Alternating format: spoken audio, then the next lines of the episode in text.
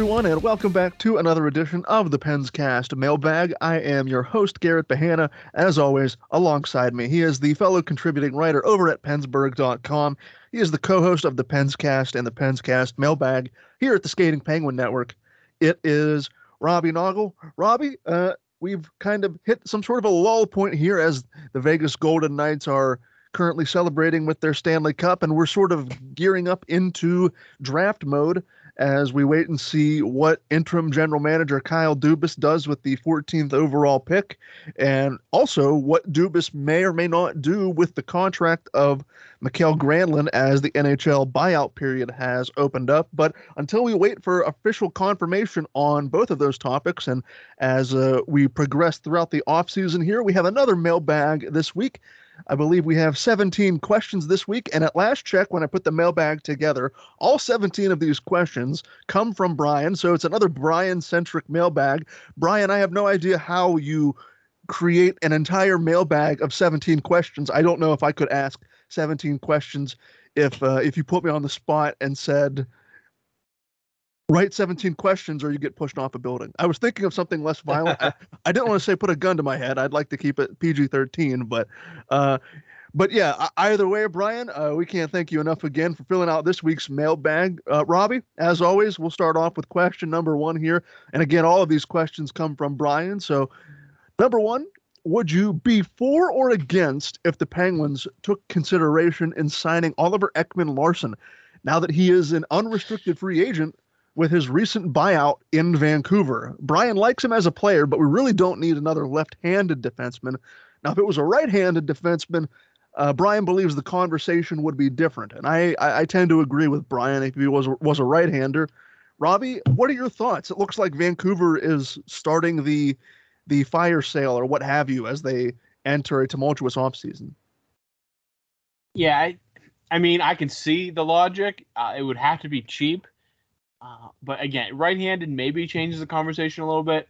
But you have a complete logjam at at that at that on that side of the ice right now, and I just I really don't see uh, Oliver Ekman Larsson being a prime option for what the Penguins will be looking for uh, in the free agent market. Again, again, if it's cheap, I, maybe you kick the tires on it. But I think overall, OEL is somebody that you probably just pass on because I still think he's going to command a decent price on the open market uh, from some teams. So um, I don't think he'll come uh, cheap enough for what I would want the Penguins uh, to look into if they were to bring him in. But yeah, I think the bigger need is much more a right-handed defenseman. If they're going to spend money on the blue line this offseason, I, I, w- I would definitely prefer a right-handed defenseman. Now, if they would move on from a guy like Petry, which has been uh, mentioned, then I can maybe see um, the conversation being had, but I don't see uh, Petry going anywhere this offseason.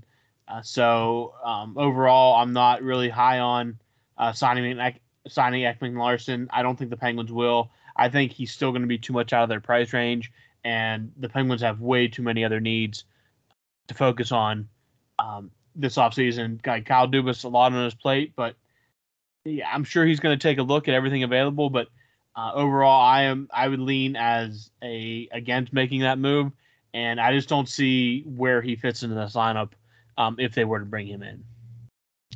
Uh, question number two: uh, From all that I've heard, uh, Sid is uh, is more of a lead by example type guy rather than vocal.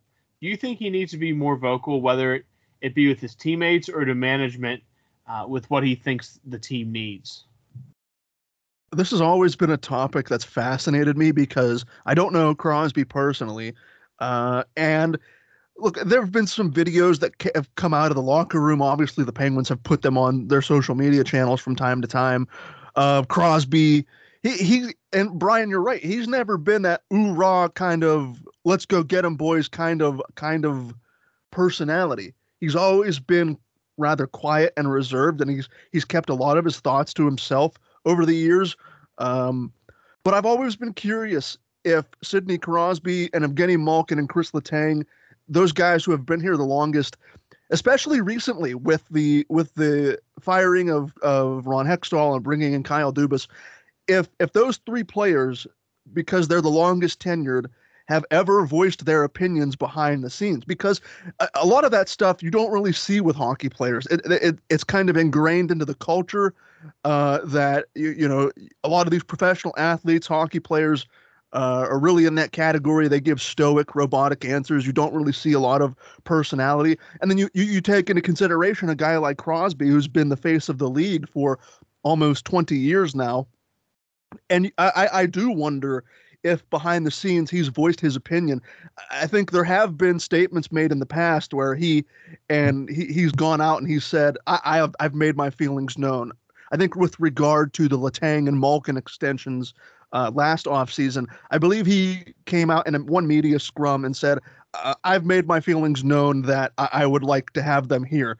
And that is the the really the, the most you're going to get out of emotion or, or, emotion from Sidney Crosby or a kind of direct answer as it relates to how the front office operates. So uh, I don't think he needs to be more vocal. I mean, he's going to be 36 this year.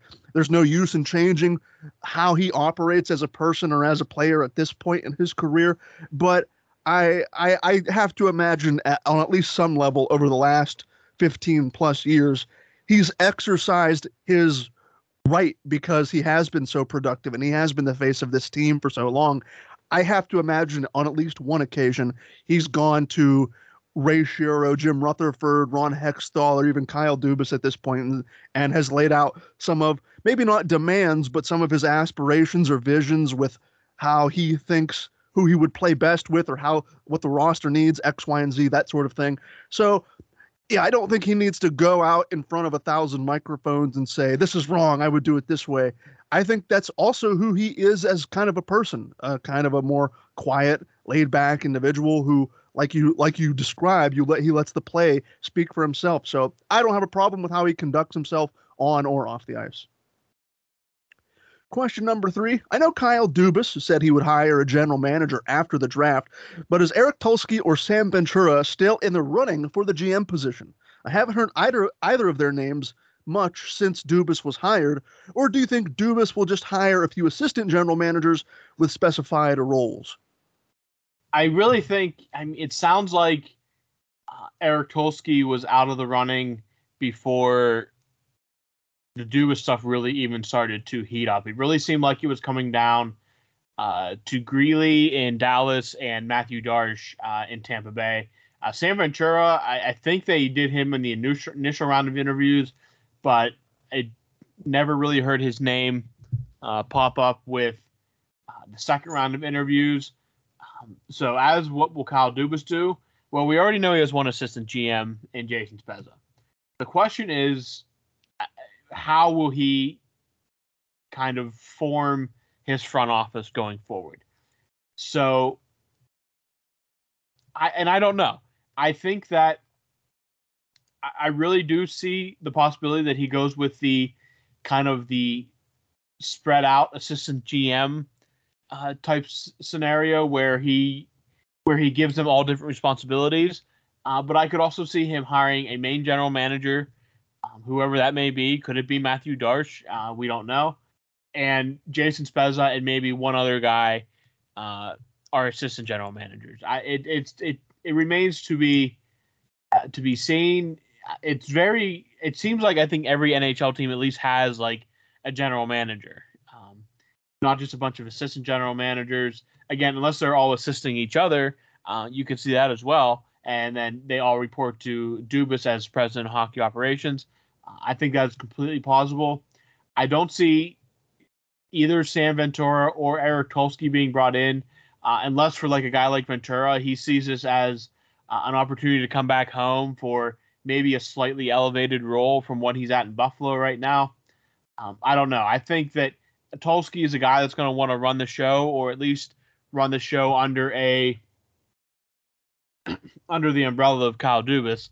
Uh, but he wants to be like the general manager uh, reporting directly to Dubas rather than kind of working as a team with other um, assistant general managers. So, yeah, I, I think it's going to be very interesting to watch because um, we at least know that uh, into July we're going to have Kyle Dubas calling most of the shots, but um, we kind of figured Jason Spezza was coming to Pittsburgh in some role, and we now know he's coming as an assistant general manager.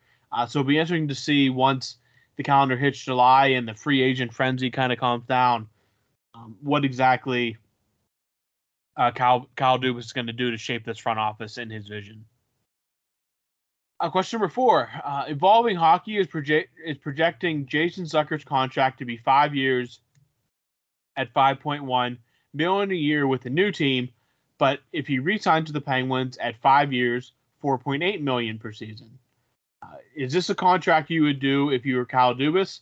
Uh, considering Zucker again recently said he wants to stay in Pittsburgh, uh, maybe you can get that number down to 4.25 or 4.5. So, in terms of length of contract with regard to Zucker and bringing him back, at this point, you gave Letang, Malkin, and Rust and uh, Rakell at least five year deals last offseason. Given where the team is right now and where the team will be in three or four years' time, I don't have a problem. Uh, maybe earlier in the season when we were debating this, I would have maybe objected to giving out a five year deal to a 31 year old forward. But I mean, at, at this point, if it means Jason Zucker can come back to Pittsburgh and you don't really have to do too much shuffling with that top six, then I guess at this point I'd be for it. Um, if he does resign with the with the Penguins, right now it's uh, the estimation is 4.8. I, I would be I would be comfortable with that because it would be it would be a slight dip in pay from what I believe his current contract was that's set to expire on June 30th. But if you could even if you could get that down maybe even further, maybe try and persuade him to take something of a hometown discount if those really even exist in sports anymore. 4.25 or 4.5 would be even better because you have a little bit of extra wiggle room that you could maybe give to another depth player or an AHL fringe player if you had to. But 4.8 over 5, I would definitely, definitely be comfortable with because at this point, I'm resided to the fact that like everyone else has, has said before, that the Penguins probably aren't going to be uber competitive outside of the next three years. So, uh, hey, crazier things have happened, whether they do some sort of speed rebuild or or whatever. But 4.8, I would not I would not object to. Five years, I really don't have a problem with at this point. Um, either it's not like Crosby and Malkin and Letang are all in their mid 20s and uh, you know Zucker's like the only old forward on this roster. Uh, a lot of those guys, like I mentioned, already have five, six year deals at this point. I wouldn't be opposed to giving another one to Zucker, assuming hopefully he was healthy last season and he had his best season in Pittsburgh. Let's hope the injuries are well behind him and he can continue to produce at a similar rate. Question number five. I, I really like this one because I do not care for the Boston Bruins or their fans. Robbie, how do you think the Bruins fans are feeling right now, having one of the greatest regular seasons to lose it all in the first round and then go see the coach that they fired win the Stanley Cup in his first season in Vegas with his new team. I mean, I was thinking that was in the back of my mind uh, pretty much uh, the entire series because it was just it was either Bruce Cassidy wins the Stanley Cup or the team that you led three games to one in the first round and were a breakaway away from eliminating in five games uh, wins the Stanley Cup. Now, I mean, what are you going to tell a Florida fan? Like, oh, you guys didn't win the whole thing. They're gonna ha- that's gonna hang over them until you beat them in the playoffs and then go win the cup or something like that. So that is kind of um, uh, that that's gonna hang there for a long time. There's nothing they can say to Florida fans uh, that matter whether or not uh, Florida would have won that series or like they did, they did lose. So um, nothing is going to take that away from Florida when it comes to taunting uh, Boston fans. But as for Bruce Cassidy, there was no question he was a great coach. I, I don't think anybody really doubted that. Now, if reports would have believed it was kind of a player led removal last offseason to get Cassidy out of Pittsburgh or out of Boston, it was kind of them just saying that, hey, we think we need a change. There was some apparent, it just wasn't working anymore. And the play, it was more of a, a player led revolt than a front office uh, led revolt like we usually see. And it, it man, it, it, has to sting. And it, it really has to sting. Now, there's no like player on either side that I can think of that uh, you sit back and think, man, he was he, he could have really helped us, and um, he, he feel good for him for winning it after leaving Boston.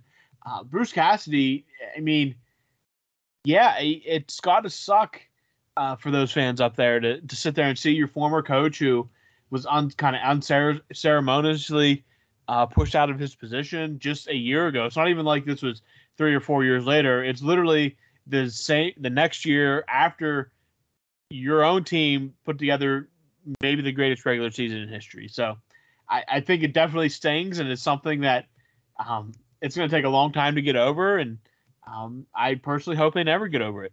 To, to be honest, I hope that sits there uh, for a very long time. Uh, question number six. I know we talk a lot about the big name goalies, uh, but should the Penguins look at Arizona's Vejmelka? He has two years left at two point two point seven two five million. Uh, he played pretty well with not much in front of him last year in Arizona. Uh, could sign Jarry to a bridge deal and have an interesting tandem as 1A, 1B. So I'm going to agree with Brian here. I, I do like Karel Vejmelka. Uh, I I would be interested to see if he was on a team that wasn't openly tanking to try and win the Connor Bedard sweepstakes. How uh, how efficient he would be. I mean, the contract is incredibly reasonable. Looking at his statistics, you have to really take them with a grain of salt. Last last season, 18 wins, 24 losses, six overtime or shootout losses, uh, a 3.43 goals against average, 8.99 save percentage. Looking at some of his advanced statistics, though, even strength save percentage increases year over year from 2021 22 through the 2022 23 season. In 2021 22, his first season with Arizona, he had a 906 even strength save percentage. That goes up to 911 last season uh, at even strength again. Uh, even str- or uh, shorthanded save percentage also increases, going up from 921 in 2021-22 to 927 in 2022-23. So some of the statistics there seem to indicate that Vejmelka, even really with nothing to work with, as as Brian mentions, definitely definitely a, a suitable NHL goaltender. There's a lot of moving parts because if you bring Jarry back on that aforementioned bridge deal, well, how much are you giving him on a one or two year deal? How much are you going to give Jarry? Casey DeSmith is still under contract. How how do you get rid of Casey DeSmith? Do you in, do you include him as a throw in in a trade? Uh, do you buy his contract out with only one year left until he's an unrestricted free agent? Uh, I would not be opposed to the 1A, 1B kind of tandem that Brian suggests here with Vejmelka. A lot of a lot of moving parts, though. Uh, again, one of the biggest questions we're going to face this offseason is what do you do with Tristan Jarry? How much do you give him, and for how long of a contract is it going to be? So uh, un- until we get a clear answer whether Jarry walks into unrestricted free agency and Dubas goes another route, uh, we'll have to wait and see how the salary cap dollars get allocated with regard to their goalie position. But going back to Vejmelka, if Kyle Dubas traded for Vejmelka tomorrow, I would be pretty confident. I, I don't know if the if the the sample size is there to tell you that Vejmelka is a true blue number one NHL netminder who you can plug in just about any night. But some of the stats lead me to believe that if you put him if you put him behind a, a, competent defense, really a competent team who's actively trying to win instead of tank, you could probably have a, a pretty solid, pretty solid goaltender on your hands. Question number seven: Do you see the ideal scenario as getting a top goalie and have that goalie be here until the end of the Crosby Malkin era? Hopefully by then, one of either Joel Blomqvist or Murashov, the Russian goaltender, the Russian goaltender drafted last year, is ready to be a full time NHLer? I, I think obviously the the answer is you hope that there is a long term solution uh, for the rest of the Cros- Crosby Malkin there, whether that be Tristan Jarry or Vejmelka or Connor Hellebuyck or somebody else. Um, you, I think you honestly, I mean, it's not good that they're just kind of keep this revolving goal, revolving door of goaltenders um, through these last couple years. It seems like I know the tandem has been the same, but it just feels like there's no answer in net right now. So I just think that anytime if they can find any stability there, it's a bonus. Um, Blomqvist is uh, most close, uh, much closer than Murashov is at the moment. Um, obviously, a lot of um, questions about his availability being that he's currently in Russia. Uh, but again, Blomqvist, there's no guarantee that he develops like they hope, and uh, no guarantees there at all. So um, Blomqvist is obviously much closer, and I just think if you want to maximize this era, you need uh, some kind of stability and longevity um, sooner rather than later, and uh, whatever way they can get there, I think that um, that needs to be one of the top priorities uh, for Kyle Dubas. So be really interesting to see how he handles this uh, in the coming weeks. I said on a past episode, I really get the feeling that at the very least Tristan Jarry is coming back on a deal unless somebody just completely breaks the bank for him and the Penguins are just like we can't just not willing to put that much time and money uh, into what is essentially a big question mark in goal. So um, I, any kind of stability you can get between now and the end of that Crosby era, uh, and get and buy time for guys like Blomqvist and Murashov to continue to develop uh, is an absolute bonus and gives them the best chance to win um, another Stanley Cup. Uh, question number eight. Uh, I read an article recently about three under the radar targets the Penguins could look for. They were Ryan Donato, Pierre Engvall, and Pius Suter. I think Engvall out of the three would make the most sense given his ties to Dubas and um, what he does for the bottom six needs. Right off the bat, all three of these players, if you were pre- if they were presented to me and said the Penguins can have one of these three players, I think all three of them provide an immediate boost to the bottom six.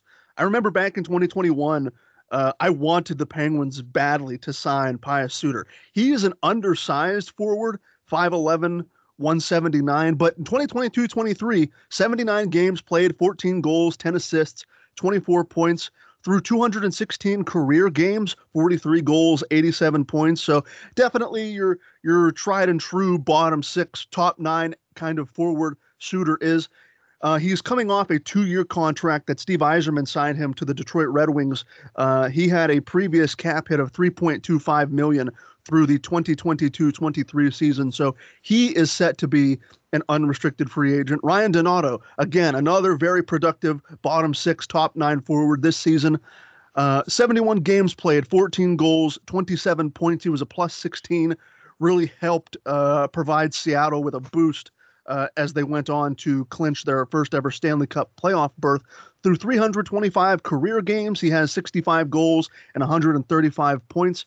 His contract, he signed a one year, $1.2 million deal with the Seattle Kraken in July of last last year. So he will be an unrestricted free agent as well. However, the one that Brian mentions specifically, the one that he would be more in favor of targeting, is one that I personally would be in favor of targeting the most in Pierre Engvall because you get a guy like Brian mentions who has prior ties to Dubas and the Toronto Maple Leafs. You have a guy that can definitely put the puck in the net for you. 2022 23, 76 games played, 17 goals, 30 points. He was a plus eight, 244 career NHL games, 47 goals, 92 points.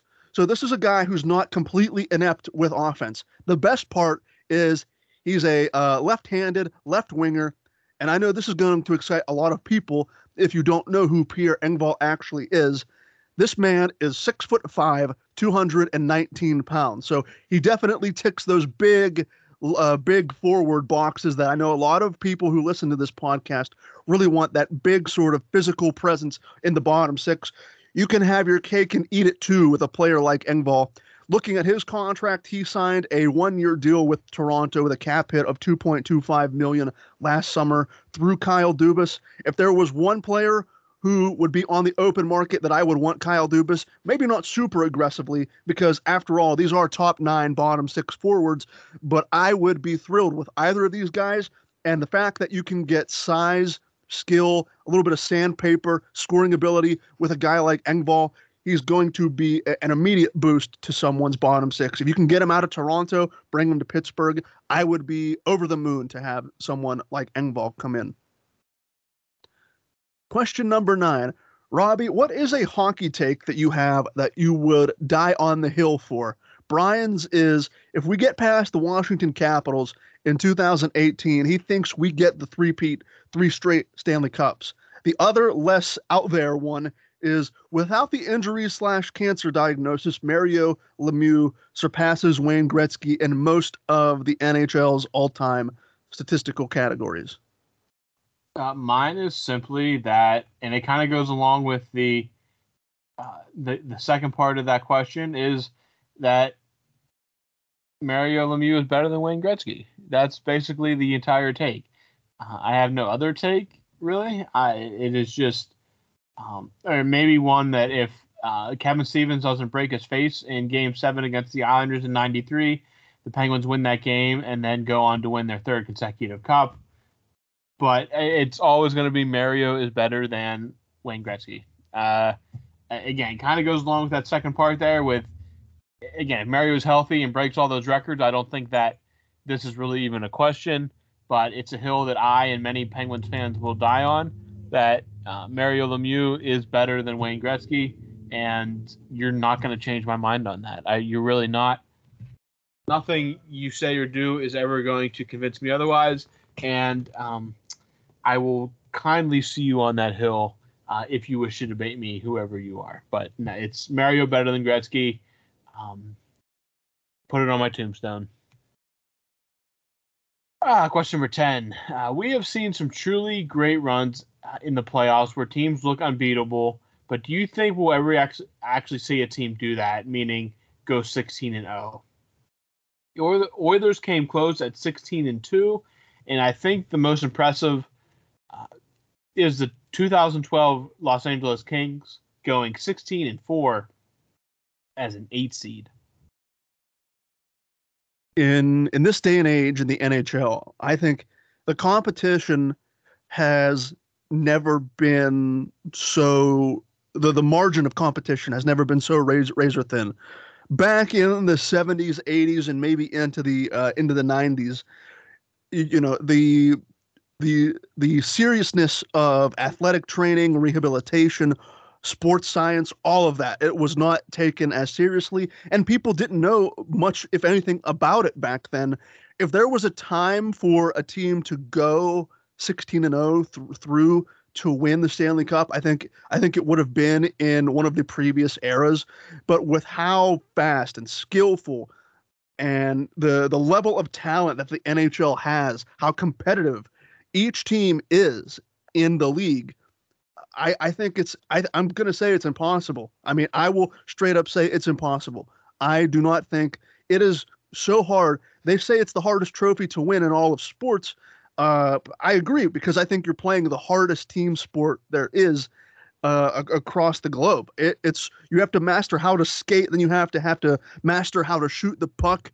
Uh, there are so many intricacies to the game of hockey that I just notice as as a as a bystander, as a spectator, having not even uh, been on the ice before in my life. But it's so hard with how great these players are today, how well they take care of their bodies, how competitive the league is. I, I just do not think it'll happen. Uh, Brian mentions the 88 Oilers at 16 and 2. Uh, that might be as close as you're ever going to get to a 16 and 0 run. Uh, it's it's so so hard it's so hard to win the Stanley Cup. It would be even harder to do it without losing a game. How playoff officiating is, uh, the injuries that you you suffer. It's just a completely different beast comparing the regular season to the postseason. So, uh, I I just I just don't think it'll ever happen. As crazy and as fairy tale as that would be, it's it's hard enough to win the trophy as it is. Winning 16 straight games, uh, it would it would be unheard of, unthinkable. And certainly you could make the argument that if a team did come along and do that, you could immediately make the argument it would be the greatest team of all time. Question number 11. Are either of you Ted Lasso fans? Do you really believe that the series is actually over? Robbie, uh, I see Ted Lasso highlights and whatnot on Twitter, but I don't have an Apple uh, TV Plus subscription, so I, I don't actively watch it. I don't know what what do you watch it? Yeah, I do. I am a Ted Lasso fan, and um, I've kind of ha- talked to this um, same exact scenario through with uh, some friends that are also fans of the show, and I think that I, I, I can see that the core show is over, meaning the core Ted Lasso show with Jason Sudeikis as Ted Lasso, at least for now. And I think for, I'm going to say he's probably going to take a break for an extended amount of time. Now, as for offshoot shows, absolutely, I think those are going to continue. And I think it was set up the end of this season three, the end of the, the last episode was a a complete setup for other shows. And I, I think that's good because I don't think I think there's so many different ways to expand uh, the Ted Lasso universe that it would kind of be unfair to a lot of the characters to not kind of get to tell their own story. So I absolutely think the series is going at least the universe is going to continue in some way. And there's again a lot of ways they can go with this at this point. They could even bring back kind of a quasi Ted Lasso type show with different coaches at the helm of the main team. So I definitely think there's going to be offshoots or prequels, sequels kind of thing.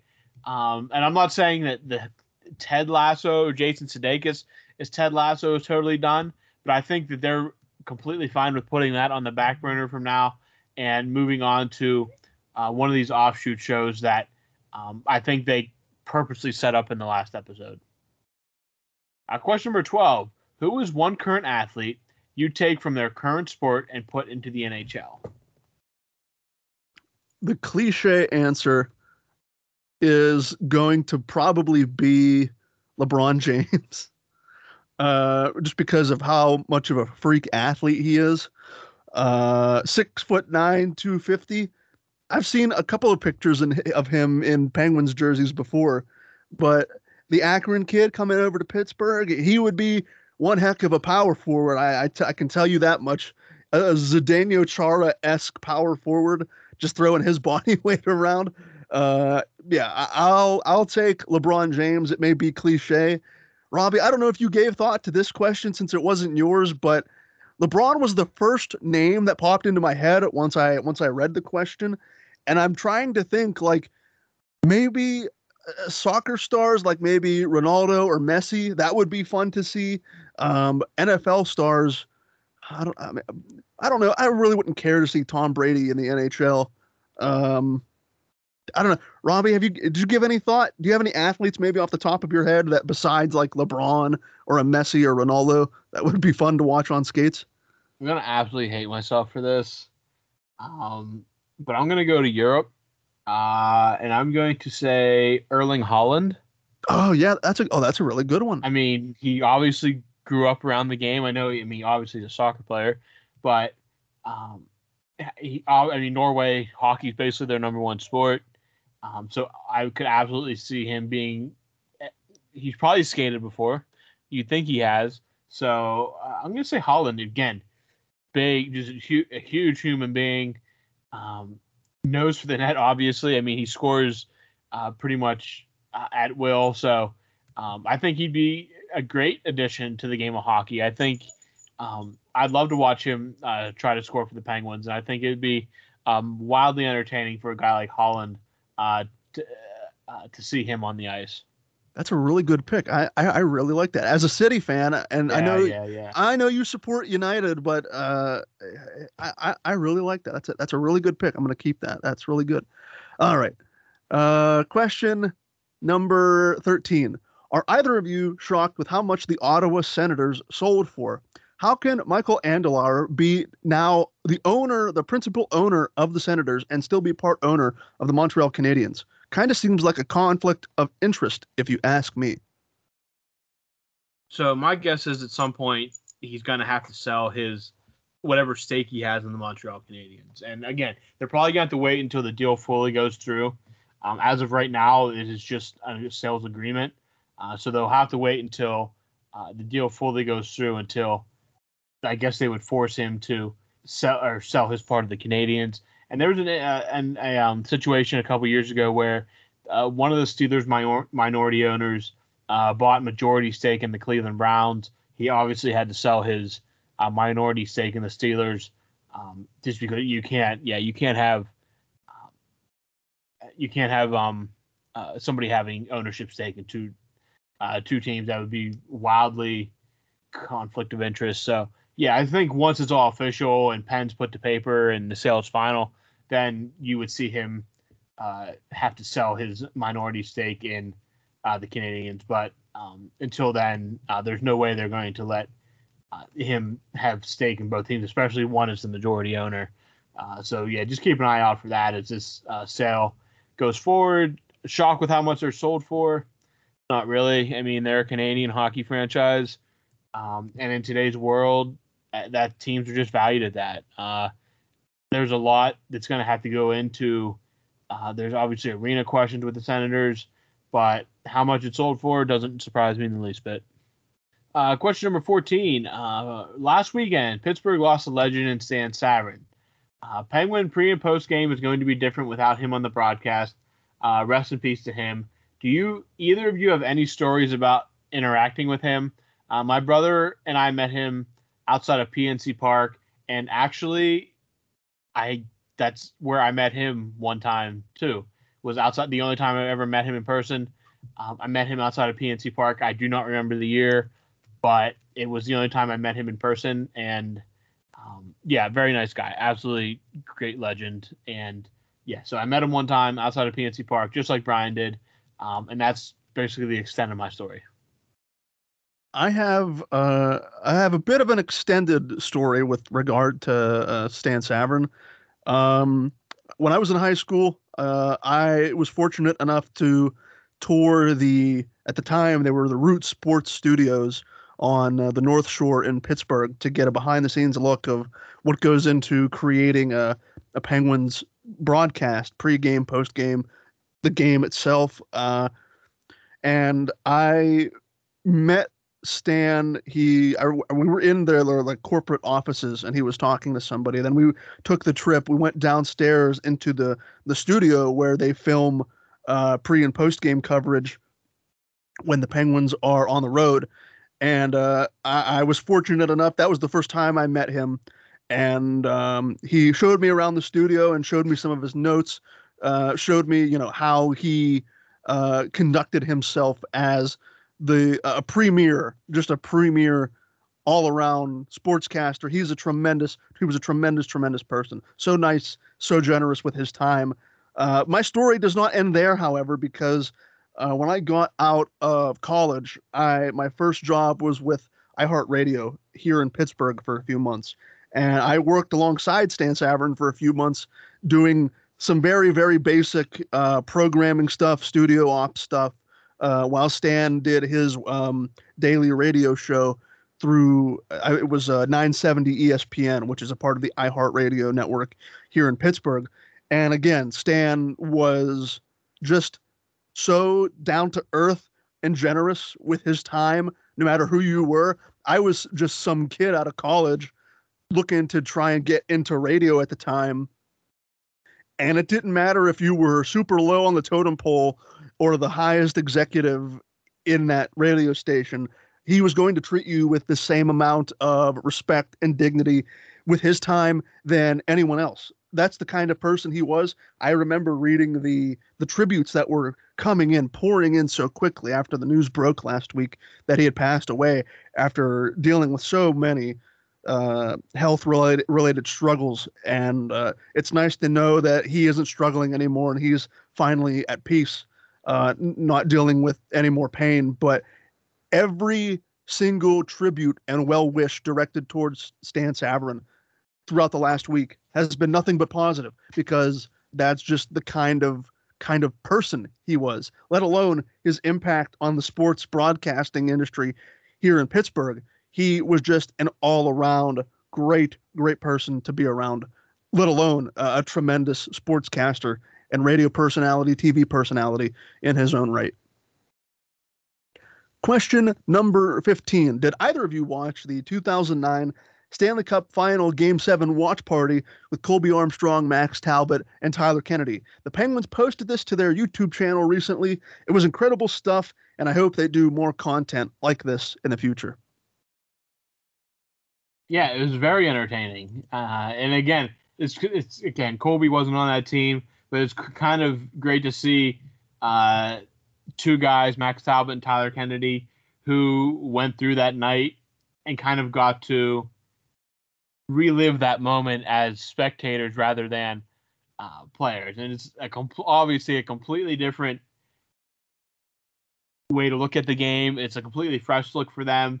Uh, and again, Talbot was the hero in that game, so it's just great to see them get that opportunity. And it was great. Um, it was a great segment. And I, Colby Armstrong is great on pretty much any medium he seems to be put on. I'd love to see him be involved more in this kind of stuff, um, just because, and he's so well liked by everybody that seems to know him. So I, I love the, the, video they did. I think it was uh, really well done, and it it's so fun to see them guys still so close, even uh, after all these years. Obviously, uh, Tyler Kennedy still live or moved back to Pittsburgh uh, and lives here. Max did bounce around uh, to a few different places after uh, after Pittsburgh, and uh, Army is still in Pittsburgh for the most part. He does do some national stuff, but no, it's great to see guys like that from this era, but from a different part of this era, uh, relive their best moment. And yeah, I thought it was a very great video, and the guys clearly had a bunch of fun with it, and you kind of felt that there were still some nerves even after knowing how it ends. So I'd love to see more content like that. I think in the future, maybe a rewatch of Game Six against San Jose and Game Six against Nashville the next year would be uh, tremendous fun to watch and see how guys from those teams react to uh, watching watching back those nights. Uh, question number sixteen. Uh, Brian said he watched the Blackberry movie, and we should be grateful the deal with Jim Balsillie uh, fell through. The guy seemed to be a bit unhinged and a, with little integrity. Although he claims he would keep hockey in Pittsburgh, I think there's no way he wouldn't have moved uh, the team to Hamilton. Yeah, and researching Jim Balsillie and the the relocation rumors and the stadium the stadium rumors that were floating around in Pittsburgh, uh, I think that was what 2006, 2007 ish. So I was I was nothing but a young lad at that time. But in my research and learning more about Jim Balsillie, uh, I have absolutely I had no faith in this man to keep the Penguins in Pittsburgh. It seemed like he was absolutely hell bent on moving whatever team he could up to Hamilton. So he even after his attempt to buy the Penguins, he had other attempts to buy uh, NHL franchises still with the clear intention of moving that team up to Hamilton. In May of 2007, he had reached a tentative agreement to buy the Nashville Predators. Uh, that obviously did not go through. Then Balsillie made a purchase or made an offer in May of 2009 to purchase the Phoenix Coyotes following the team uh, filing bankruptcy protection in Arizona. That did not go through. And he was rumored in other uh, other sales of NHL franchises as well, In Buffalo in 2011 before the team was sold to the Pegula family? Was he interested in purchasing the Atlanta Thrashers before they relocated to Winnipeg? Uh, again, these these are just rumors at this point. The Pittsburgh connection is not a rumor, but yeah, again, I have no clear I have no clear doubt he would have definitely bought the Penguins and moved them to Hamilton. That was seemed like it was his only goal in life was to put an NHL team in Hamilton, and that obviously did not come to fruition for him. But uh, I think as a, as Penguins fans, obviously still having the team in Pittsburgh, uh, yes, like Brian says, be grateful that the stadium situation worked out and the Penguins are not going anywhere. They're staying in Pittsburgh for many, many, many, many, many, many more years to come.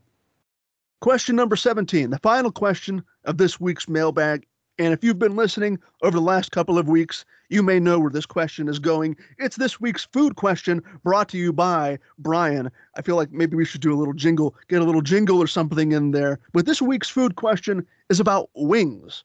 Robbie, are we drum or flats guys? Do we like full wings? Brian is personally a drum guy, but I'm starting to see the flats argument. Also, what is your sauce of choice? garlic butter, and Quaker Steaks Arizona Ranch are Brian's favorites.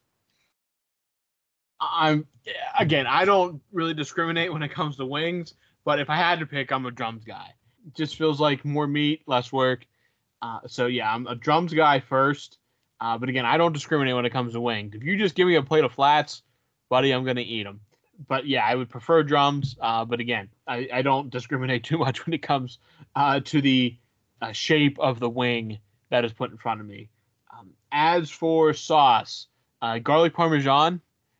I also like spicy ranch, which is basically just hot sauce and ranch dressing. Two of my are pretty much uh, my two favorites. I do like a good buffalo. I uh, can't lie, like a good buffalo. I like a good barbecue as long as they're not oversauced. sometimes barbecue sauce can get a little, uh, they go a little heavy on it, and I'm more of a uh, a light sauce person, just enough, uh, especially when it comes to barbecue. Uh, what else? Uh, but again, if I had to pick garlic parm and spicy ranch, a good spicy ranch would be my my top two favorites. Yeah, again, I can't say good. I can't say no to a good just regular buffalo wing with some blue cheese or ranch to dip it in as well. Uh, definitely up there as well. But if I had to pick, uh, drums would be my first selection, as in uh, type of wing, uh, covered in some kind of garlic parm or uh, spicy ranch sauce uh, would be uh, my go-to choice for wings. I, so flats definitely have a, like a higher skin to meat ratio. So like in that regard, you're able to get you're able to sop up more of the sauce, and maybe you, you can make the argument you get more of the flavor. Uh, drums, yeah, like you said, Robbie, they're definitely. I feel like they definitely hold much more meat. So if you want if you when you take that bite, you want more meat instead of skin, I think you're probably definitely going to go with drums. This may be controversial, but I'm not that big of a wing guy. Like, you know, and and he, here's here's another argument that has certainly popped up between myself and my friends. Like boneless chicken tenders, I feel like you get you get more bang for your buck with boneless chicken tenders. It's not, you probably wouldn't classify them as a traditional wing, but I, I don't know. I, I feel like you get more substance with a with a boneless chicken tender. And um, it's just chicken nuggets. Yes, that, that's basically yeah. That's that's what it's chicken nugget. And sauce wise, I do not like hot sauce. Hot sauce gives me a stomach ache. Uh, so okay, I can see that. Yeah. I can't. So, but I, I, I love ranch. I love barbecue, honey mustard, ketchup. You put any any sauce in front of me, I, I will dip any sort of meat into any sort of sauce. But the chicken, the, the the chicken wing debate. Look, if you put a chicken wing in front of me, whether it's a drum or a flat, I'm gonna eat it. Yeah. I, but you know, I just feel like that the the chicken nugget slash chicken tender for me, you know, call me weak sauce, and call me call me a toddler. I, I I'll take that flack because I am confident and secure enough in, in my own body to know that my chicken tendies and my French fries they're they're, they're never going to abandon me, and uh, I'll always have a sense of comfort just eating my my tendies with my French fries from McDonald's or where have you. But uh, that should do it for this week's debate on food. And in turn, I think that should do it for this week's episode of the Penscast mailbag. So uh, thank you to Brian again this week for submitting all of the questions. If you did submit questions uh, for this week's mailbag and I did not see them, obviously, I did not include them in the outline for this week's show. Uh, don't be afraid to hit me up with a DM on Twitter. I will go back and see if any other additional questions were left unanswered as long as they weren't time sensitive. And they will be included uh, in next week's mailbag as well. If you're interested in contributing to the Penscast mailbag, you can do so by following us on Twitter at PenguinsFFSN. Every week, we'll send out a mailbag tweet asking for your participation in these mailbag shows. Uh, like I mentioned last week, I have a couple of things up my sleeve to try and grow and expand the Skating Penguin Network. Some of those things are definitely in motion, and uh, Robbie and I are going to communicate throughout throughout this week, maybe into next week. We have some fun ideas for some of our more uh, loyal listeners who have been with us since the beginning. So stay tuned for what we have in store with regard to some more surprises up our sleeves. Until then, I have been Garrett Bahana for Robbie Noggle. Thank you again so much for listening to this edition of the Penscast Mailbag, and we will talk to all of you again this time next week.